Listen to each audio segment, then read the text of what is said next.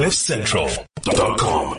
Yesterday, I got out of my place, um, and what, one of my neighbors. You're always out of your place. no, no, no, no. As I was leaving, as I was getting out, I came across one of my neighbors. Yeah. And this girl is just so beautiful. It actually made me hurt inside. Like Oh. I ached. I felt. Is she single? I don't know. Bring her here as a guest. We'll I tell her we've got to I was interview just her. like, it's not fair that some people get to look this way. It's Yeah. just not fair. Describe her to me.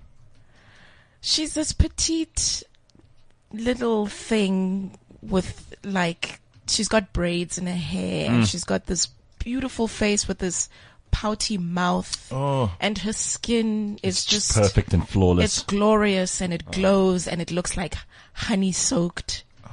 That's just annoying. Oh. Stop it. Stop it. Let's all take a minute to revel in this.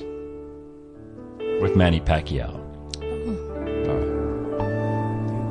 Me if I love you, Oh, I love you. and I talk on my reply. Yes. I'd rather Meet you in the parking lot and look at you with my eyes. Mabale's neighbor, you're so hot. We all are attracted to you. You are a beautiful nymph. We're lucky to share the world with you. Sometimes when Mabale's in bed, she hears her neighbors bang. And she hopes it's not that pure and beautiful young girl with some horrible heaving man. She doesn't want to imagine it ruined. Such perfection and such beauty.